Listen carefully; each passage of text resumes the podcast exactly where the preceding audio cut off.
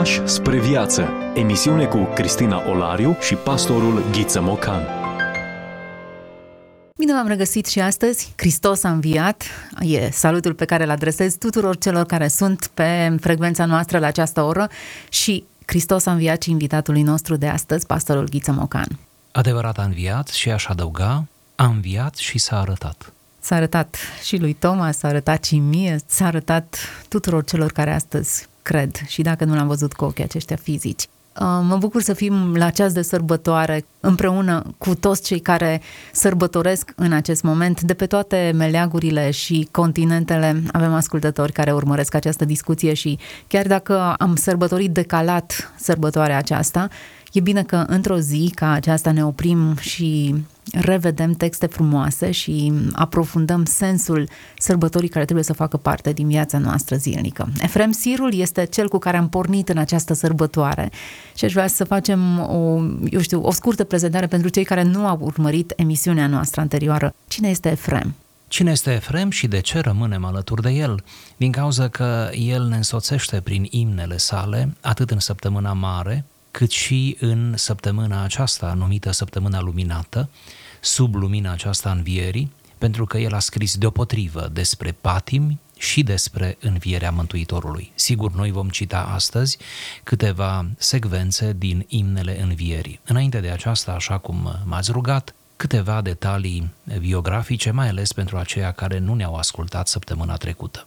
S-a născut în anul 306 din părinți creștini la Nisibe, în Mesopotamia. A crescut pe lângă un mare lider spiritual, anume episcopul Iacob de Nisibe, care nu a trăit așa de mult, dar a amprentat viețile multor ucenici din vremea lui. Încă din adolescență, Efrem s-a dedicat vieții ascetice, adică s-a dedicat vieții uh, doar pentru Dumnezeu, punându-se deoparte și făgăduind lui Dumnezeu și s-a ținut de cuvânt că va rămâne necăsătorit toată viața a aparținut unei grupări numite Fiii Testamentului, o grupare creștină care funcționa pe lângă episcopul menționat și care se dorea a fi cumva un grup de părtășie, de studiu al scripturilor, de aprofundare a vieții creștine. S-a dedicat încă de la început predării catehezei, evident după ce el însuși a fost botezat. Instrucția și educația sa, sa acoperea în general spațiul mesopotamian, creștinismul siriac și parțial tradiția rabinică. Trebuie să știm aici, ca o scurtă paranteză, că interpreții scripturii din secolele 4, secolul 5, perioada aceea de aur a creștinismului, perioada patristică, se inspirau foarte mult din exegeza iudaică și singura, aproape singura cale de interpretare a textelor sfinte, ei o făceau prin această hermeneutică împrumutată, în mod fericit, din spațiul iudaic. Apoi, sigur, a continuat el însuși să predea, el a devenit uh, uh, un dascăl, un uh, profesor, un uh, învățător din punct de vedere creștin, ocupându-se aproape întreaga viață de catehumeni, de candidații la botez, pregătindu-i pe aceștia prin cateheză pentru a putea să facă legământ cu Dumnezeu, să aibă botezul nou testamental. În anul 363, un alt moment important din viața lui Efrem, el trebuie să plece din Nisibe împreună cu mulți locuitori creștini ai orașului, pentru că uh, orașul cade uh, în mâinile perșilor și devine apoi parte din Imperiul Persan și se retrage la Edesa. Edesa îi va oferi lui Efrem timp, spațiu, cadru prielnic pentru a-și scrie opera. Aici, de fapt, a scris cele mai multe dintre imne. Inventariate într-un manuscris de secol 7, se pare că Efrem a scris numai puțin de 598 de imne, aproape 600. Și, situație fericită, dintre acestea ni s-au păstrat grupate în cicluri aproximativ 400. Este adevărat, e un adevărat tezaur să avem aproximativ 400 de imne efremiene astăzi la dispoziție și sper să ne deschidem cumva ochii, apetitul față de această literatură interesantă care ne vine, iată, din Siria și Siria a fost mult discutată în ultima vreme, nu? În contextul geopolitic al timpului nostru. Deci, iată, aceste 400 de uh, bijuterii poetico-teologice care au străbătut viacurile până la noi. Aș mai adăuga faptul că imnele lui se împart de obicei în trei grupe sau în trei categorii. Prima categorie este numită dogmatică, pentru că are imne despre credință, împotriva ereziilor și alte teme conexe. A doua categorie, ascetice, pentru că are imne specifice despre post, în special plecând de la postul Domnului de 40 de zile, dar și despre feciorie și alte teme. Și a treia categorie, liturgico-teologică, acolo unde avem incluse imnele despre Paște, despre naștere și arătare, despre biserică, despre patimi, înviere, despre paradis. Are, de exemplu, o, o colecție de imne foarte, uh, foarte frumoasă despre rai sau imnele raiului. Toate aceste imne, da, în trei volume separate, se găsesc în limba română. Mă grăbesc să adaug, da? traduse cum trebuie, editate foarte frumos, cu aparat tehnic, adică cu note explicative, prin urmare, putem să intrăm în universul acesta fascinant al lui Efrem Sirul, uh, chiar citind aceste materiale în limba română. Interesant uh, uh, această carte, Imnele părăsimilor, azimilor și răstignirii și învierii, pe care am ales-o ca pretext pentru discuția noastră. Imnele acestea erau cântate. Imaginez melodia cu factura aceea orientală. S-au păstrat și melodiile sau doar cuvintele? S-au păstrat cuvintele, din câte știu eu, uh, iar melodiile sunt mai degrabă intuite și uh, uh, aceste imne, după ce Imperiul Bizantin a început să se pună pe picioare și a început să fie tot mai rânduită zona aceasta de liturghie și organizat cântul bisericesc, cumva au fost puse pe melodii bizantine sau pe muzica bizantină, psaltică, cum se spune astăzi. Deci cuvintele s-au păstrat, dar foarte interesant, foarte bine că ați menționat, într-adevăr, acestea aproape imediat după ce au fost scrise, în timpul vieții lui Efrem Sirul, erau deja utilizate în comunitățile locale în închinare. Deci el a fost un compozitor, a fost un poet uh, îndrăgit și cu un impact imediat, uh, să spunem așa, de îndată ce a compus aceste imne. Acum, dacă ne gândim, David își compunea psalmii și, și scria acolo la începutul psalmului cum se cântă și ce linie melodică trebuie folosită. Muzica devine un vehicul pentru un mesaj foarte profund. Cum să-l facă mai accesibil pentru cei care trebuia să beneficieze de conținutul acesta decât să îl asocieze cu o anumită melodie care să deschidă sufletul? Unii au mers mai departe și au spus că muzica ne-a fost dată de Dumnezeu tocmai ca să devină un vehicul pentru teologie și hmm. muzica să poarte cuvântul lui Dumnezeu în forma cea mai expresivă și mai profundă posibil spre inimile oamenilor. Fără să comentăm foarte mult sau să intrăm în corul celor care comentează muzica contemporană și o, o compară cu cea veche, ceea ce observăm aici e un conținut teologic foarte adânc. În ziua de astăzi observăm o simplificare a termenilor, poate chiar reducerea la un anumit cuvânt sau o anumită sintagmă a unei piese întregi. Ce vorbește aceasta despre, despre noi? Ați observat un paradox pe care nu fac decât să-l subliniez. Pe atunci, pe vremea lui Efrem Sirul, din punct de vedere strict al muzicii, al muzicalității, lucrurile erau precare și era puțină melodicitate. Dacă ar fi ca noi să putem, printr-un miracol, să ascultăm cum se cântau aceste imne în timpul vieții lui Efrem, s-ar putea să nu ne placă. Mă refer acum strict la muzică, la elementul muzical. Însă, conținutul era profund, conținutul făcea toți banii, ca să zicem așa.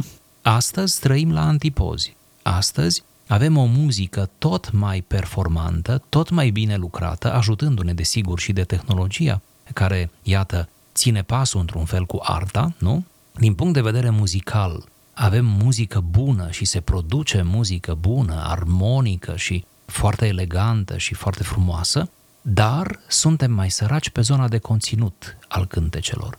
Ce ar fi să încercăm, și asta este un fel de invitație așa uh, uh, largă și generoasă lansată celor care știu muzică, ce ar fi să încercăm să luăm o parte din aceste texte și să le punem pe o muzică contemporană sau să găsim linie melodică corespunzătoare pentru asemenea profunzimi. Să știți că inițiativa, chiar dacă nu ad literam a fost uh, respectată, nevoia aceasta de a plasa conținut teologic în, uh, în uh, cântări contemporane a fost remarcată de un grup de închinare din Australia, City Alight, care și-au luat un an de zile în care doar au postit, s-au apropiat de Dumnezeu și au compus cântece care să aibă conținut. Și au scos după aceea, după un an de zile în care doar, într-un anumit sens, s-au pus deoparte pentru acest album, au scos un album în care aveau um, piese care fiecare strofă avea un înțeles și un conținut teologic adânc. Asta nu face decât să confirme ceea ce spuneam. Iată, contemporanii noștri, o parte din ei, conștientizează această insuficiență a conținutului, nu? Această superficialitate. Și iată s-au retras ca să poată da conținut minunat. Asemenea inițiative uh, ne-am bucurat să se înmulțească și să uh, resimțim această nevoie și să vedem cum o împlinim.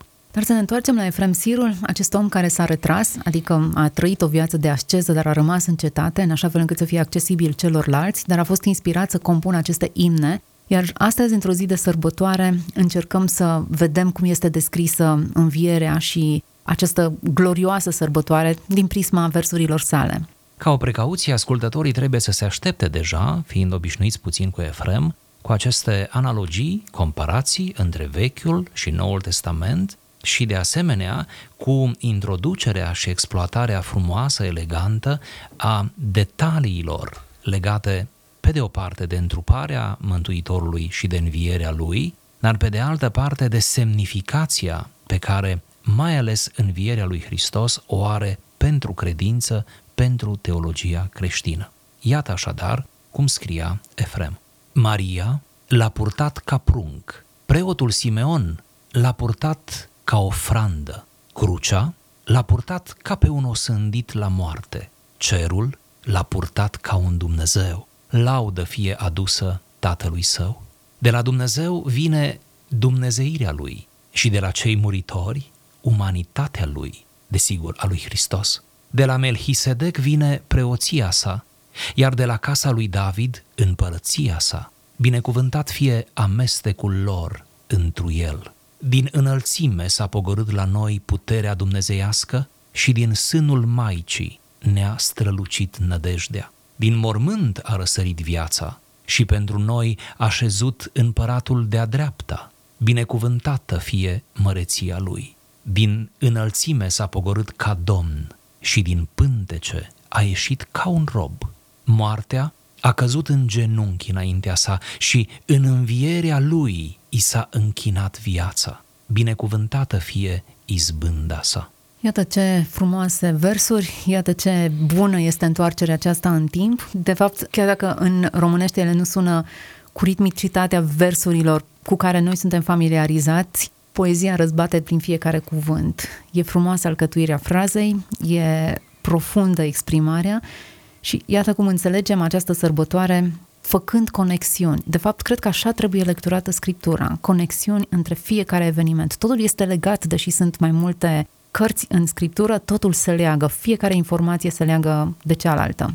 De obicei avem probleme cu ansamblurile, cu această cunoaștere de ansamblu a scripturii și a teologiei în general. Evrem Sirul ne face dovadă aici, izbitor de simplu, cum e bine să luăm în calcul ansamblurile și cum fiecare eveniment din viața Domnului trebuie pus în legătură cu alte evenimente și mai ales cu Vechiul Testament.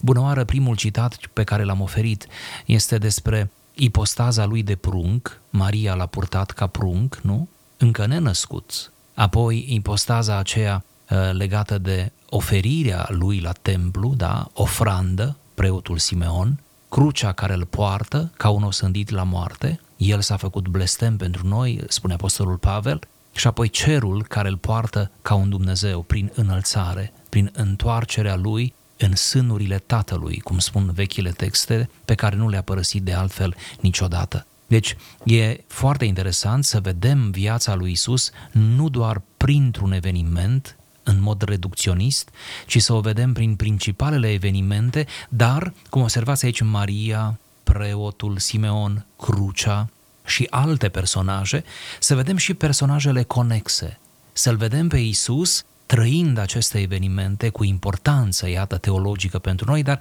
și personajele conexe. cei din jur, cei care au fost implicați în tot planul acesta al mântuirii noastre, oameni pe care Dumnezeu i-a folosit, unelte, dacă vreți, de care s-a folosit Dumnezeu pentru mântuirea noastră. Îmi place termenul acesta, purtat. Până la urmă urmei și noi suntem purtători, nu? Purtători de Hristos. Așa să sperăm că suntem și în această sărbătoare, că ne menținem acest nume de purtător de Hristos. Un creștin asta trebuie să fie de fapt. Da, trebuie să fim Hristofori, purtători de Hristos. În chip spiritual, trebuie să se nască în inima noastră Hristos, cum spunem la sărbătoarea nașterii. Astăzi vom spune, nu, în um, lumina acestei sărbători că trebuie Hristos să învieze în inima noastră, să fie viu și viața lui să trăiască în noi, da, așa este. Ce folos am avea de toate aceste texte? Ce folos am avea începând cu Evangheliile, cu textele Scripturii, apoi cu aceste frumoase tâlcuiri și altele asemenea lor? Ce folos am avea din toate acestea dacă în noi nu ar răsări lumina aceasta a învierii. Și priviți, vă rog, ce frumos paradox surprinde Efrem Sirul, apropo de lumină, zice, din mormânt a răsărit viața. Oare aici este un, un, un paradox frapant din mormânt, unde în mormânt e numai moarte și iarăși moarte și moartea care se învechește. Din mormânt răsare viața. Hm. Uh, cred că Efrem Siru a asociat toate aceste contradicții, îi plăcea de fapt să le, să le ia și să le pună toate împreună. De la Dumnezeu vine dumnezeirea lui, de la muritori umanitatea lui, de la Melchisedec preoția, de la casa lui David împărăția, binecuvântat să fie amestecul lor. Un amestec interesant, mai multe fațete, mai multe roluri pe care le joacă Hristos. Dacă ne întoarcem la ideea aceasta de purtători, Maria îl poartă pentru că e în pântece, dar de fapt ea este conținută de el. Simeon îl, îl binecuvântează și îl poartă ca ofrandă, dar el este conținut de Hristos, pentru că trăiește toată viața urmărit de această idee și de acest gând că nu va putea să închidă ochii până când nu va vedea mântuirea lui Israel. Într-un anumit sens, noi îl purtăm pe Hristos și pare o, o formulă pasivă. Îl porți pe cineva, porți pe cineva care de fapt e o formulă pasivă. Nici vorbă să fie de asta. De fapt, noi suntem purtați de el, conținuți de el, îmbrăcați de el, văzuți în lumea aceasta și recunoscuți de el. Ideea aceasta de pasivitate și activă în, în același timp e fascinantă din nou. E tot o contradicție pe care reușește să o surprindă și să ne surprindă prin ea. Iată cum v-ați molipsit de la Efrem Sirul. Iată cum ați reușit să faceți ceva în genul acestor imne. Ne invită, într-un anumit Ne sens. invită, suntem în, în ambianța lui. Așa este, nu fac decât să subscriu spunând că Maria îl poartă în pântece, preotul Simeon îl poartă pe brațe, dar de fapt atât unul cât și celălalt sunt purtați de Hristos. Mă grăbesc să afirm mai ales că sunt tot felul de interpretări legate de Maria, de rolul ei nu în întrupare. Mă grăbesc să afirm că Maria însăși a avut nevoie de jertfa lui Hristos. Maria însăși s-a născut cu păcat strămoșesc. Maria însăși a avut nevoie ca și asupra ei să se răsfrângă da? Ehm, jertfa Domnului eh, în deplinătatea ei. Deci Maria a avut nevoie de fiul ei mai mult decât a avut nevoie fiul ei de ea, ca să spunem așa. Sigur că a fost o interdependență, sigur că trebuia un pântece în care să se dezvolte, nu, uh, Isus până la vremea când se naște, dar dacă privim în plan strict spiritual, planul acesta înalt, teologic, atunci Maria este cea care are nevoie de Hristos. De aceea paradoxul rămâne, noi îl purtăm pe Hristos ca mesaj, noi îl purtăm pe Hristos ca speranță spre oameni, îl purtăm pe El în sensul că vorbim despre El, în sensul că viața ne invadată, ne este copleșită de prezența Lui, dar de fapt și în ultimă instanță El ne poartă pe noi. Să ne gândim că ne poartă în fiecare zi, ne poartă în viață, ne poartă în moarte. Atunci când vom trece din lumea aceasta, El ne ia de mână și ne trece dincolo. Una dintre rugăciunile frumoase pe care eu le-am găsit uh, de-a lungul timpului uh, spune la un moment dat, Doamne, iar în ceasul morții mele, în clipa morții, te rog, ia-mă de mână, tu acela care ai trecut deja prin moarte, tu care ai trecut deja prin moarte, ia-mă de mână, tu știi să mă treci și pe mine, pentru că tu însuți ai trecut prin moarte. Mi se pare formidabil această formulare. De altfel, doar El ne poate trece dincolo, dincolo de viața aceasta, pentru că doar El a trecut. Cei dragi ai noștri care ne țin de mână, care ne înconjoară în clipa aceea, ei nu ne pot ajuta în fond cu nimic, ei, ei încă sunt de partea vieții. dar El a fost și în viață și în moarte și ne poate lua de mână. Frânturi de înțelepciune. Vorbim despre autori care nu au voie să fie uitați. Discuție cu pastorul Ghiță Mocanu. Efrem Siru ne molipsește cu aceste asocieri interesante în care ne invită să citim Scriptura în ansamblu ei și să vedem care sunt conexiunile. Să vedem, de fapt, cum Hristos, ca un fir roșu, străbate pagină după pagină, eveniment după eveniment, personaj după personaj, îl regăsim în Melchisedec, iată că ne, ne integrează acest lucru în preoția sa.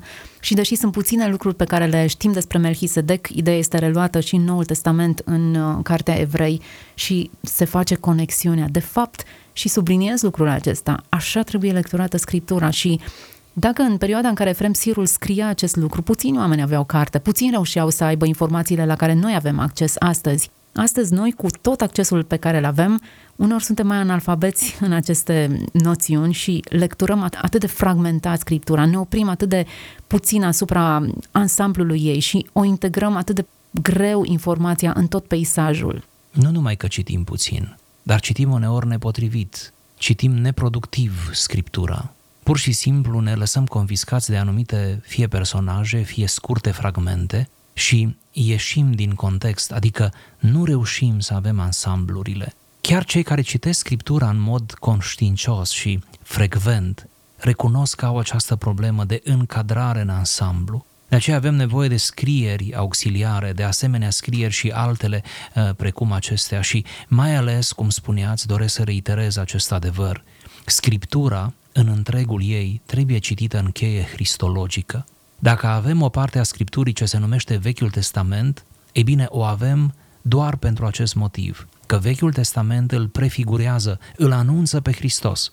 Dacă nu ar fi deloc Hristos în Vechiul Testament, el nu ar avea ce căuta acest Vechi Testament în Scriptura noastră. Dar este acolo tocmai pentru că îl anunță pe Hristos. Sunt preînchipuirile fără de care nu putem înțelege împlinirile din Noul Testament. Între cele două testamente sunt legături puternice, iar Efrem Sirul dovedește aceasta în fiecare poem. Afirm și eu lucrul acesta în condițiile în care în ultima vreme am auzit pe unii, am citit de altfel și am auzit, uh, care vorbesc de rău Vechiul Testament. De rău în ce sens? Nu e nevoie de Vechiul Testament, e nevoie doar de Noul Testament. Eu merg mai departe, spun, nu numai că e nevoie de Vechiul Testament, dar e nevoie și de scrierile din perioada intertestamentară, dintre cele două testamente pe care noi nu le avem incluse în canonul biblic, dar asta nu înseamnă că nu există. Se spune uneori că perioada aceea e perioada de tăcere. E incomplet să spunem, e o perioadă de tăcere a lui Dumnezeu. Dumnezeu nu tace niciodată în istorie. E o tăcere canonică doar, în sensul că nu avem cărțile incluse în canon și asta este o altă discuție. Dar acolo există cel puțin în intervalul acela 14 cărți, cel puțin 14 cărți care se dovedesc foarte importante pentru înțelegerea Noului Testament. De altfel, atmosfera din Noul Testament, întreaga atmosferă religioasă, politică și economică a Noului Testament nu poate fi înțeleasă fără această perioadă intertestamentară pentru că majoritatea deprinderilor și a cutumelor relatate în Noul Testament cu care se confruntă Isus, apoi apostolii, majoritatea s-au format în perioada post-exilică, în perioada ceea ce se numește iudaismul rabinic, adică între cele două testamente, adică după Ezra și Nemia, sau dacă vreți din punct de vedere profetic, după Hagai, Zaharia și Maleahi. Deci după aceste cărți, după aceste personaje. Cred că am extins prea mult ideea, dar poate că e bine că am spus, da. pentru a se înțelege că Scriptura este un tot unitar și firul roșu care străbate întreaga Scriptură este Hristos. Foarte bine punctat și mi se pare important să menționăm lucrul acesta. Efrem Sirul scrie într-o perioadă în care nu exista abundența informațională de care beneficiem noi nu existau consiliile, de fapt, stai să mă gândesc puțin pe unde era el, Consiliul de la Nicea, cred că deja fusese în 325, dar oricum încă părerile nu erau aliniate, încă erau multe erezii care trebuiau combătute, de fapt de ce? Aceasta a fost și ideea consiliilor. Da, el trăiește și slujește între cele două sinoade, primele două sinoade ecumenice sau concilii ecumenice, 325-381, Nicea și Constantinopol. Așa este. E bine că l-am încadrat în, în timp pentru cei care ne urmăresc. Bun, întorcându-ne la acest text atât de frumos și atât de profund, vorbim despre învierea Domnului și modul în care el vede moartea că a căzut în genunchi înaintea sa și învierea lui i s-a închinat viața. Din nou asociază două elemente contradictorii într-o singură, într-un singur act. Până la urmă și moartea și viața se închină în fața lui, iar victoria e asupra amândurora. Moartea a căzut în genunchi înaintea sa. Poate acest adevăr ar trebui să subliniem mai des la sărbătoarea învierii și să înțelegem că învierea are întâi de toate legătură cu moartea și apoi cu celelalte beneficii în plan duhovnicesc. Așadar, după învierea lui Hristos, odată cu ea, moartea nu mai are însemnătatea pe care a avut-o înainte. Moartea sigur continuă să existe și oamenii, generații la rând, se sting prin moarte, dar ea deja are miros de înviere, deja are o altă aliură, dacă vreți. Sau moartea există, dar e fără putere, e parțială, este doar o moarte a trupului, pentru că odată cu învierea lui Hristos, moartea devine suportabilă, am putea zice.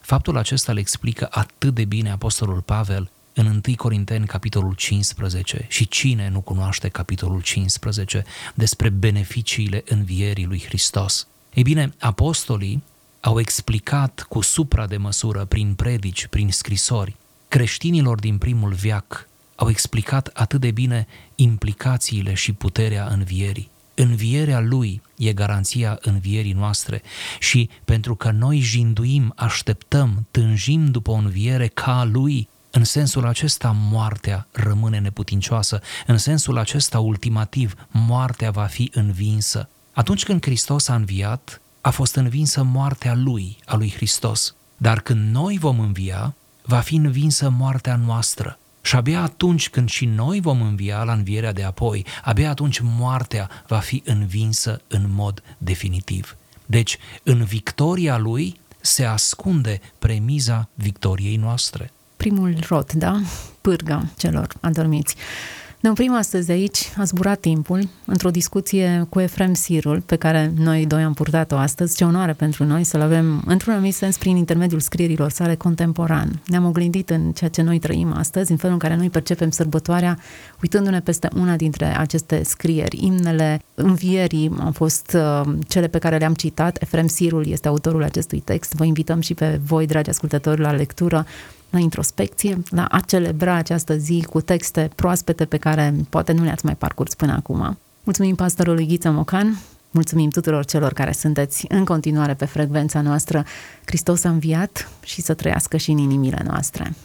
Ați ascultat emisiunea Pași spre viață cu Cristina Olariu și pastorul Ghiță Mocan.